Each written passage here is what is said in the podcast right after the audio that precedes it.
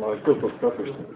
Уважаемые коллеги, я хочу поддержать идею моратория и ограничения высотности.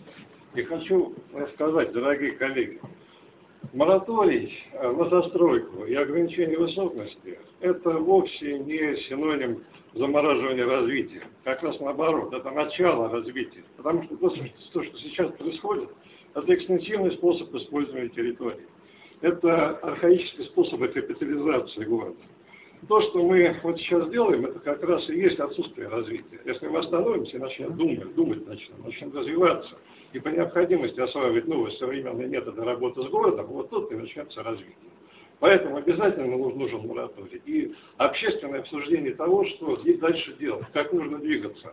Обсуждение открытое и очень ответственное с переосмыслением всего нашей профессиональной работы, коллеги и коллеги.